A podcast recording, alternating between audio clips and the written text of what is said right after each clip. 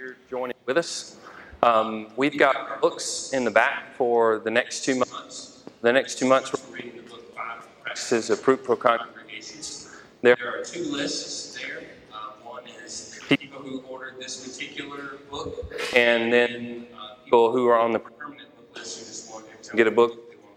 Um, so you don't have to pay today. Just make sure you check your name so that we know that you've gotten the book for. We um, give away the others. Um, your payment is twelve dollars. You can give it to us here. You can say uh, extra in check. Another check. Whatever. Just make sure that we're aware um, that you have settled it. Um, good news for the week. We settled our directory uh, dates. We're going to get. I'd love to come take pictures for a directory, right? Um, number one candidate who's interested in the directory is a mom who was about to have a baby in the last directory. She wants a new directory. Or a mom who just had one who was bringing the baby up there.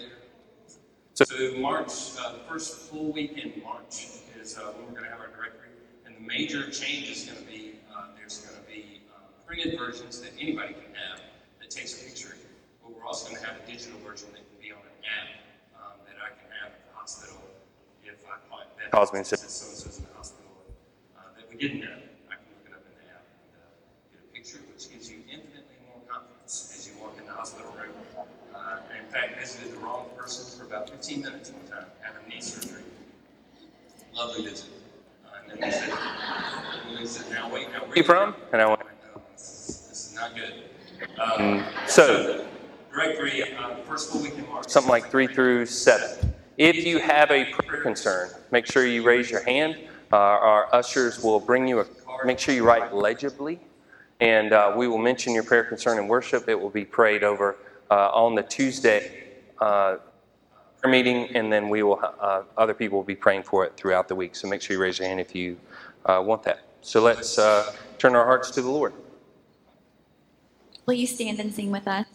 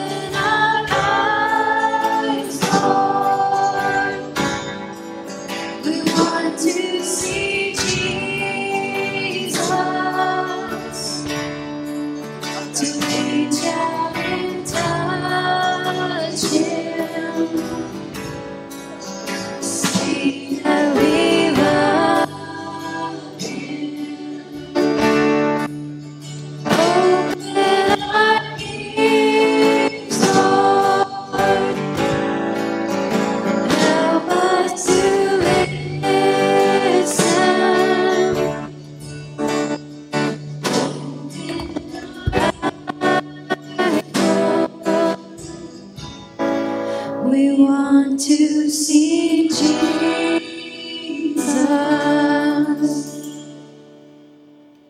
Let's pray. Gracious God, we are so thankful for you and for love and for the opportunity that we have to come here together this morning in your name.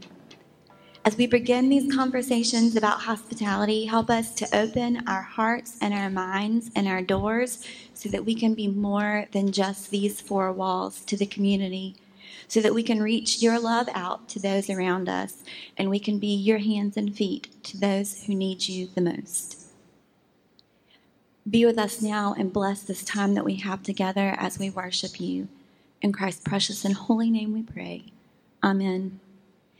If you would turn and greet your neighbor, and children can come forward for the children's sermon.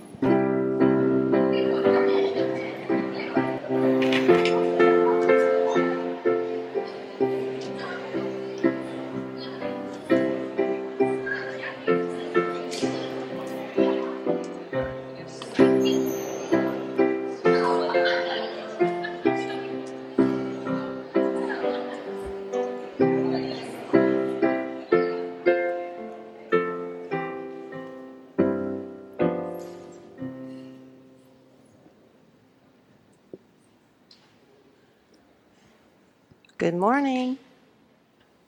How are y'all? Good. Okay.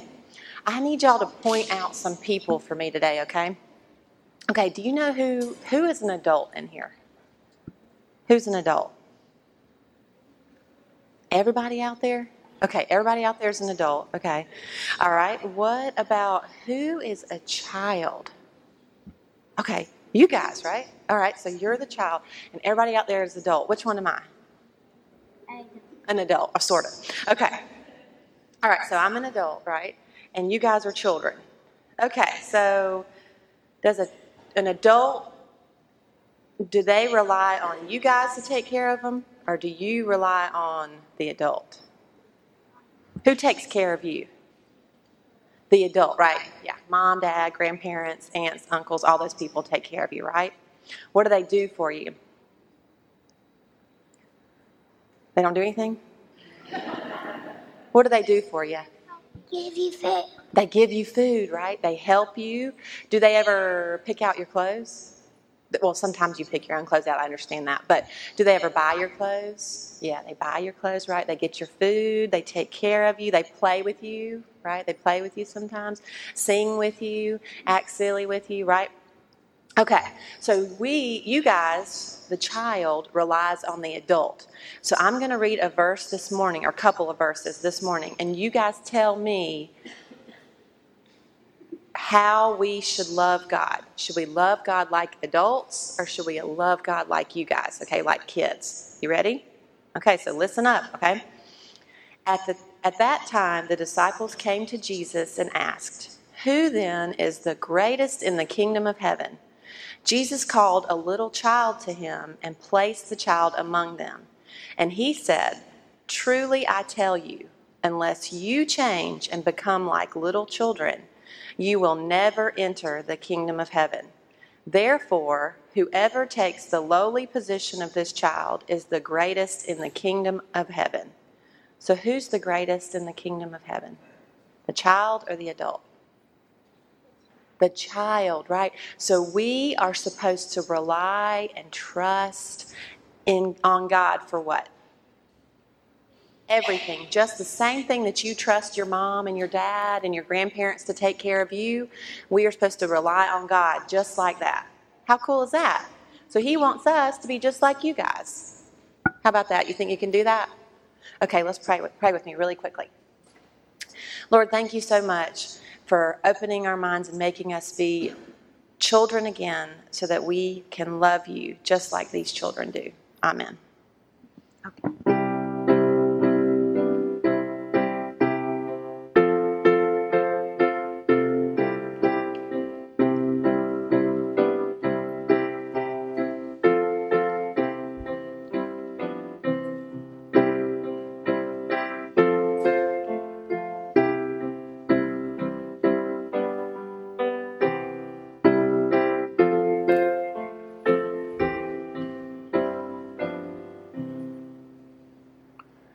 As we go to God in prayer, I invite you to remember these names that have been lifted up for Andy, who's waiting for a transplant, for Shirley, who's recovering from surgery, for Jane, who has health issues, for Steve, for health and recovery, for liver cancer, and for George, also fighting cancer.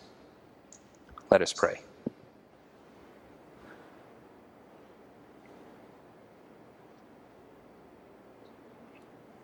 Lord, we have learned for weeks that we indeed have frail bodies, that medicine, though it has tremendous advances every week, cannot save us all, and that your world can harm us. But in the midst of these things, we pray for your guidance. We pray for your healing. We pray for your protection. And when we are harmed or we hear of others who are harmed, help us to be your hands and feet. Help us to be your comforting words. Perhaps most importantly, help us to be your listening ears to those who are in pain around us. Inspire us this morning, Lord, as we pray the prayer your Son taught us to pray. Our Father, who art in heaven, hallowed be thy name. Thy kingdom come, thy will be done on earth as it is in heaven. Give us this day our daily bread. Forgive us our trespasses, as we forgive those who trespass against us. Lead us not into temptation. Deliver us from evil. Thine is the kingdom and the power and the glory forever. Amen. So, we started a new series um, from September through October. Um, try to get you the most value possible out of getting your book, and you get two months' worth uh, for this $12. Five practices of fruitful congregations, something that I've used for the past three years in various ways, primarily greeting newcomers to the church to say, This is what we hope this church will be. Um, this particular text helps uh, us all understand why I'm going for that angle with this book. Matthew 18, starting with verse 1. At that time, the disciples came to Jesus and asked, Who then is the greatest in the kingdom of heaven? Why do you figure they want to know that? Why do you figure any human being wants to know that? Why do we want to rank ourselves against others? We do it as um, members of the church, we do it as a church, we do it as individuals in the workforce, we do it with our companies versus other companies. Christians look down their noses at other churches, ironically, for very different reasons. Many Christians will look at an enormous church and go, I don't know what they be doing there. You don't even know anybody there. We also look down our nose at tiny churches and say, I don't know what you could be doing there. Church is too small. What could you achieve with a group that small? And what you're doing when you're doing that is, um, and ministers do it too, what you're doing when you're doing that is figuring that there's a number for some reason, that at that number is where you can magically do the most in ministry. And it's funny how often that number is the size of your church. Shocking that it would be the size of your church. But if you have had a size that you're accustomed to, and it changes drastically, either smaller or larger, it can be very unsettling for you. And you can start to wonder if you can do the things that you need to do with the size that you are. If you're getting smaller, what are your fears regarding that subject? We're not going to have the resources. We're not going to have the people. We're not going to have the money. We're not going to have uh, the energy to do the things that we needed to do. If you're getting bigger, what are your fears? We're not going to have the connection. We're not going to have the personal touch. We're not going to be able to notice if someone is hurt if we're too much bigger. And so, people will generally ask me, primarily ministers, they'll say, How's your church going? You know, I see them at district, I'll see them at district things or conference things or run into them somewhere. How's your church going? And um, I'll say, well, um, you know, we're trying to improve communication. We're trying to make it as simple as can be. We're trying to look at our volunteers, and their and, and their eyes start to glaze over a little bit, and then they say, uh, how many people are coming? That's what they want to know. And when they hear the number that I say, then they make their determination as to whether our church is doing well or not. And then they'll make a determination of whether I'm doing what I'm supposed to be doing based on that. The darkest I've ever experienced that was two churches ago. But every church has it. Every single church has it. And here's your first quote of the day from the new book. At every turn, the disciples seem ready to draw boundaries and distinctions that keep people at a distance from Jesus. They have a thousand reasons to ignore, avoid, and sometimes thwart the approach of people, reminding Jesus that some of these people are too young, too sick, too sinful, too old, too Roman, too blind, or too Gentile to deserve his attention. Why? Well, I'm guessing part of the reason is their anxiety over whether they are capable of doing this job. And generally, when someone feels anxious about whether they're capable, they start to find faults in other people to make sure that they bring them down to a level that they feel comfortable with the group that they're in. I don't know if you've noticed that. The sometimes the most unsettling, unnerving, uh, spiteful person is the scaredest person because they want to make sure that things are unsettled so that it's not, um, so that no one notices. They have amnesia regarding their previous state. What were they before? Out on the edges. They were.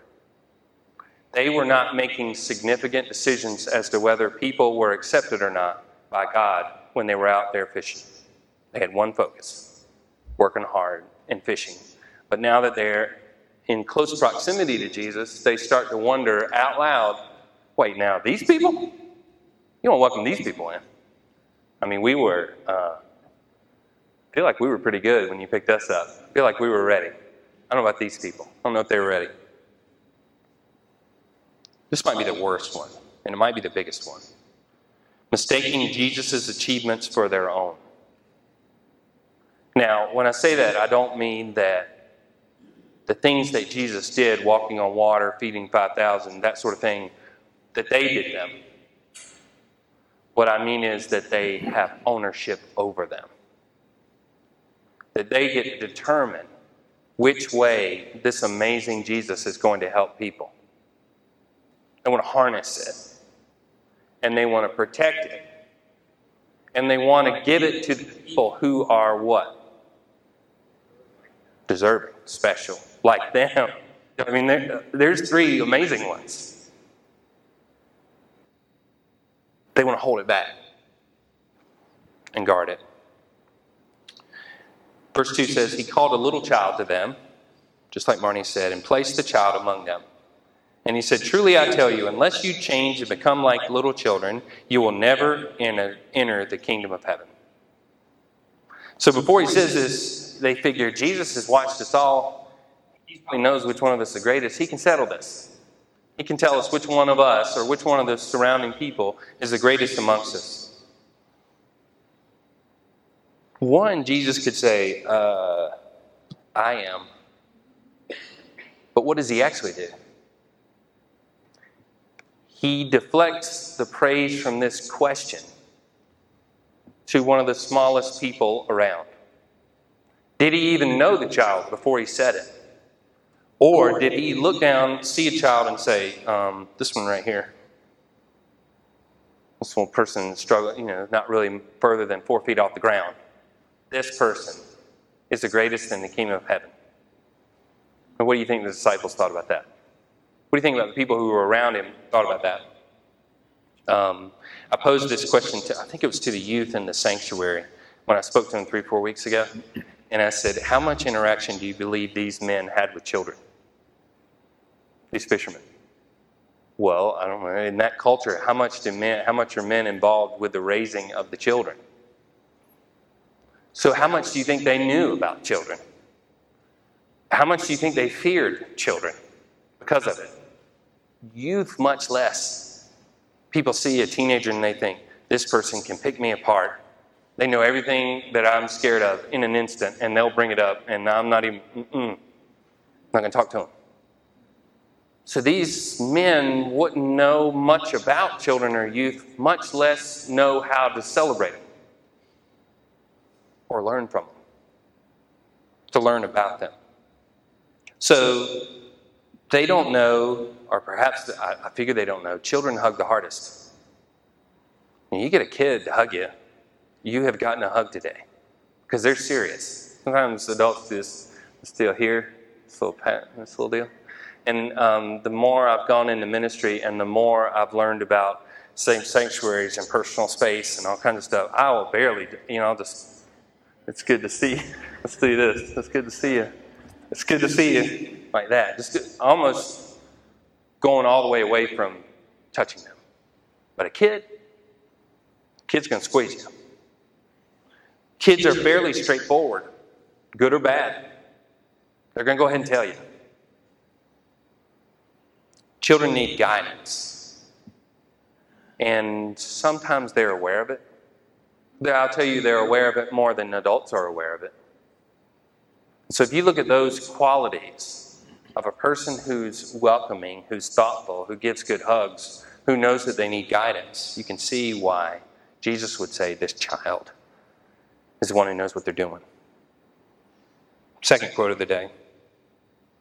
We too were once strangers to the faith, residing outside the community where we now find rich resources of meaning, grace, hope, friendship, and service. We belong to the body of Christ because of someone's hospitality. Who brought you here? Who brought you to the church that you went to? Whether it was in um, Texas, or whether it's in North Carolina, or whether it was in Charleston, or whether it was here. Who brought you? There was a day when you weren't coming, and someone along the way encouraged you to come somewhere, which led you to come here at some point for some reason. And the more we do positive things at this church, and the more we invite people, the more we will have come in who haven't had much to do with church in a while. And that awareness that we were that way one day, whether it was when we were 47 or whether it was when we were four, someone hmm. brought us. We were once hmm. scared, we were once humble, we were once in need of guidance. Verse 4 says, Therefore, whoever takes the lowly position of this child is the greatest in the kingdom of heaven. So that, that would be confusing. If you were a disciple wanting him to settle which one of you was the most important. And you said, Well, I, I want you to behave like children. I want, I want you to be humble and in need of me. And your humility, your desperate, grabby need, your willingness to learn is what will make you great.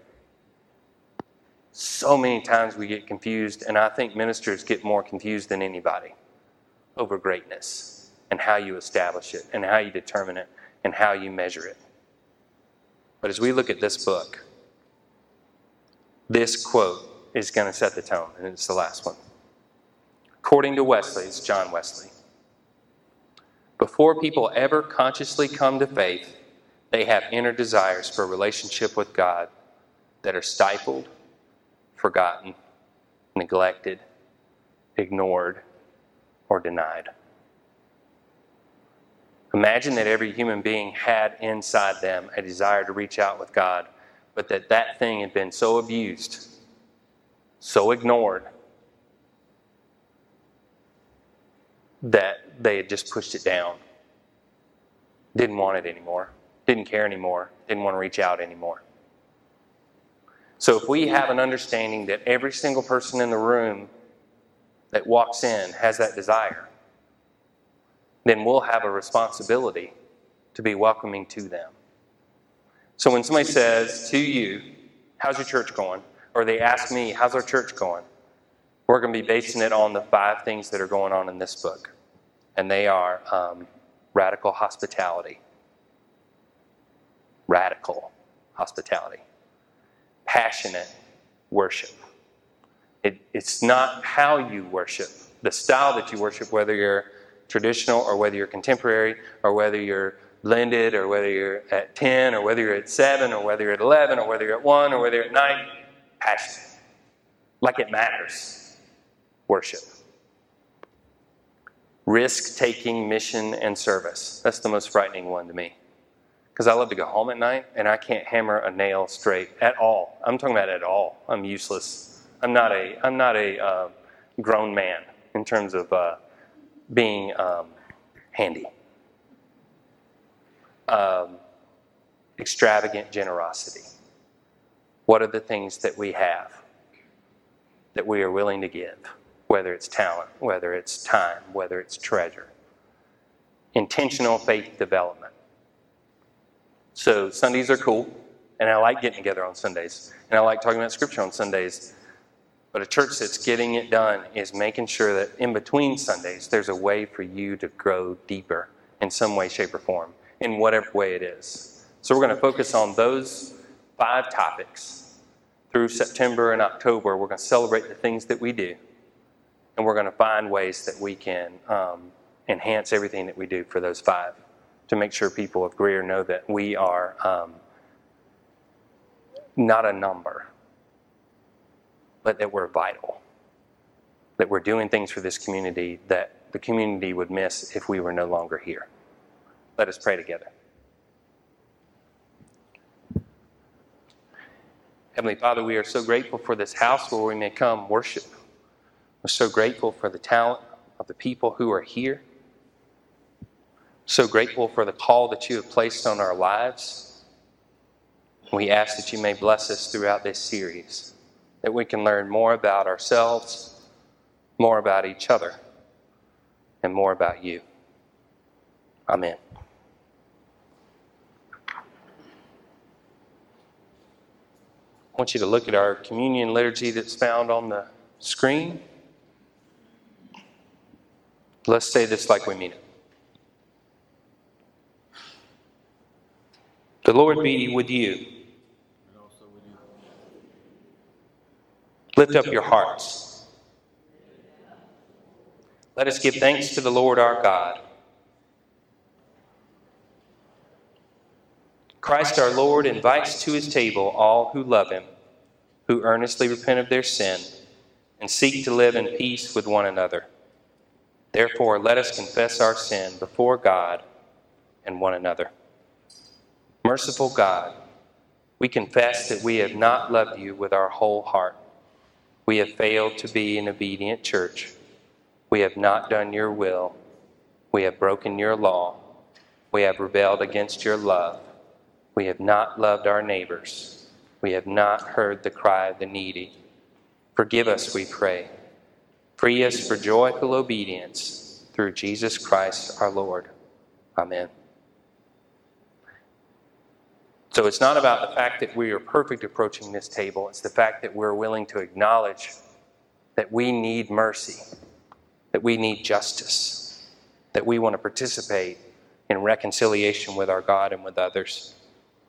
Hear the good news Christ died for us while we were yet sinners. That proves God's love toward us. In the name of Jesus Christ, you are forgiven. Glory to God. Amen. If you'll stand and shake one another's hand and say, Peace be with you, let's offer peace to one another.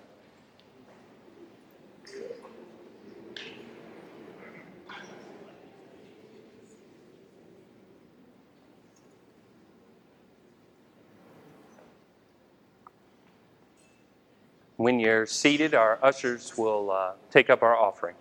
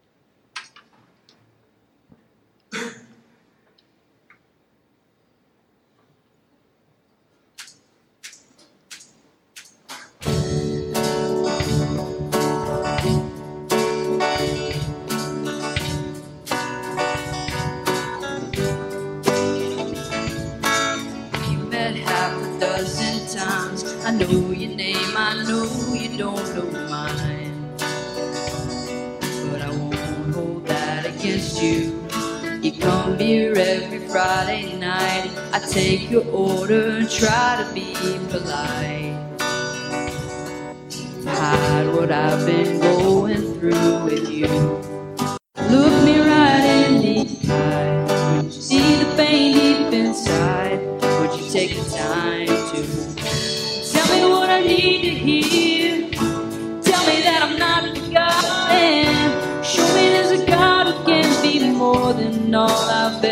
Ever wanted. Right now I need a little hope. I need to know that I'm not alone. Maybe God is calling you tonight. Tell me something that might save my life.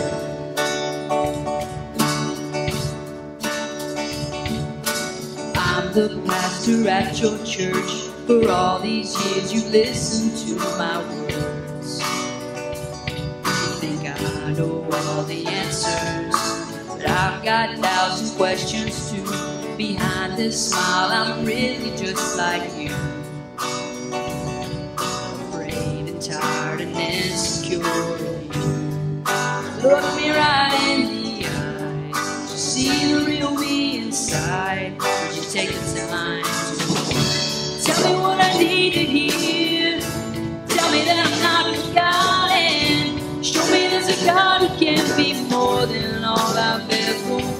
Right now I need a little hope. I need to know that I'm not alone. Maybe God is calling you tonight. Tell me something that might save my life. Save my life. I am just like everyone. Jesus, I need you, I need your love. Save my life. Tell me what I need to hear. Tell me that I'm not forgotten. Show me there's a God who can be more than all I've ever wanted. Right now I need a little hope. I need to know that I'm not alone. I can hear you calling me. Jesus, only you can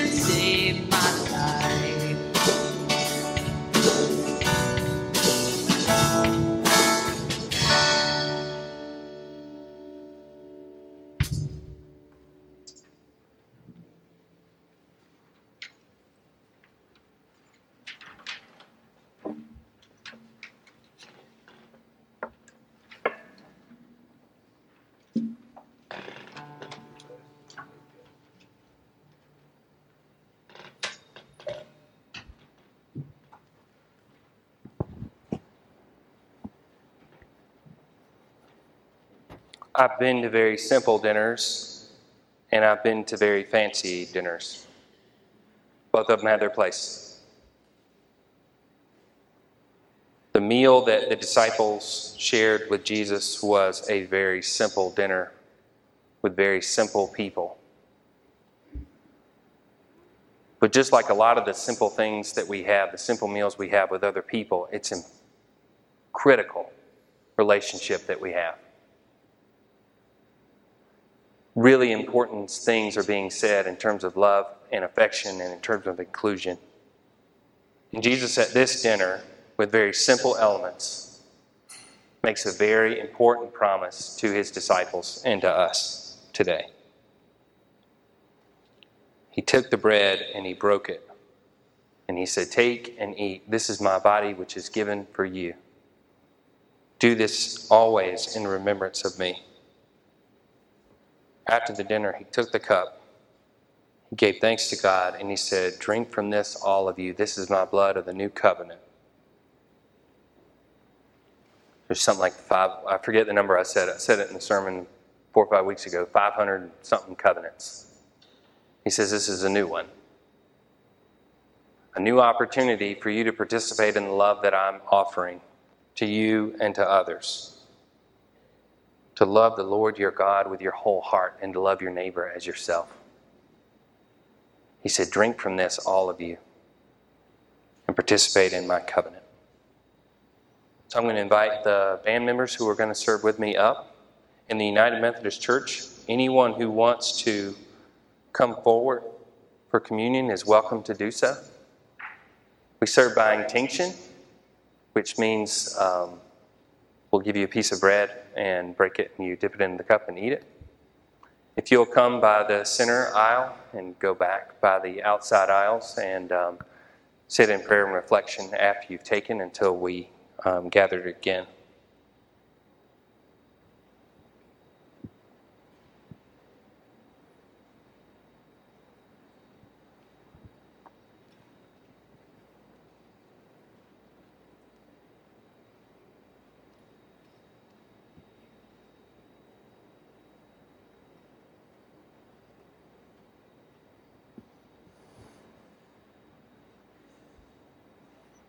Invite you to come forward.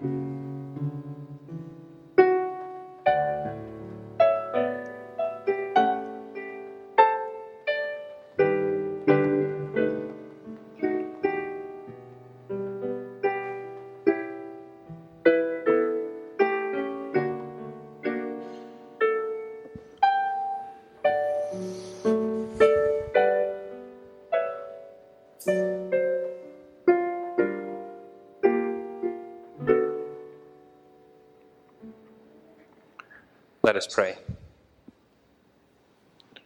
Lord God, keep us mindful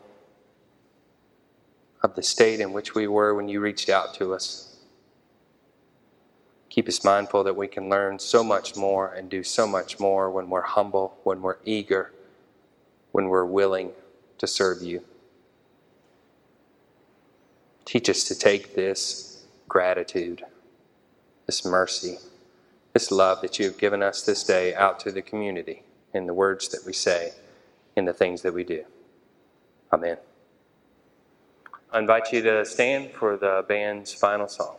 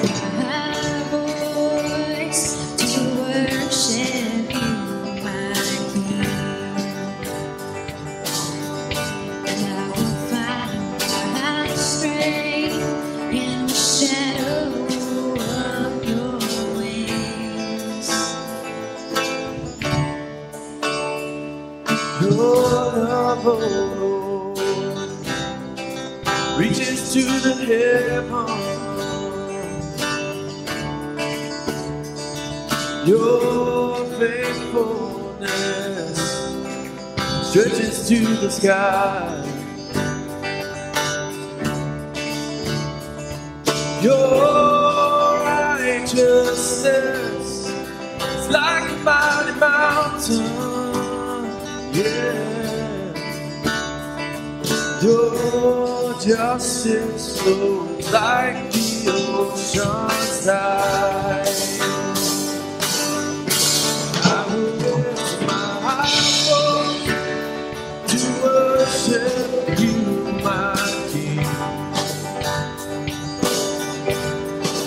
Find my strength in the shadow of your wings. I will lift my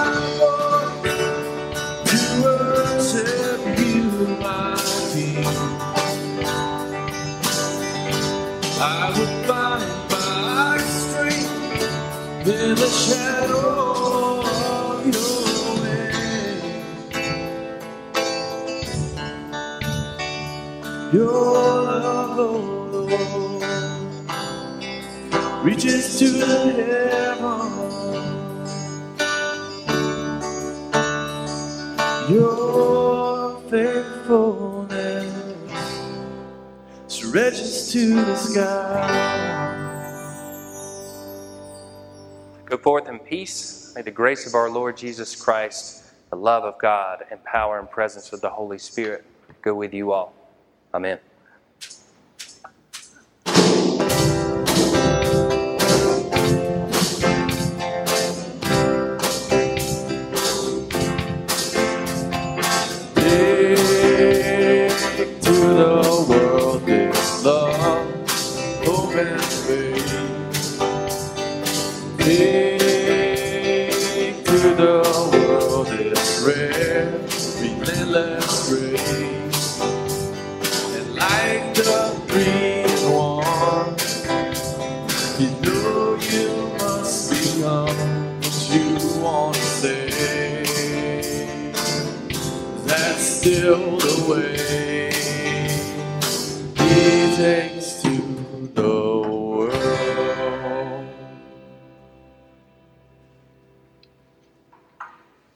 Great week.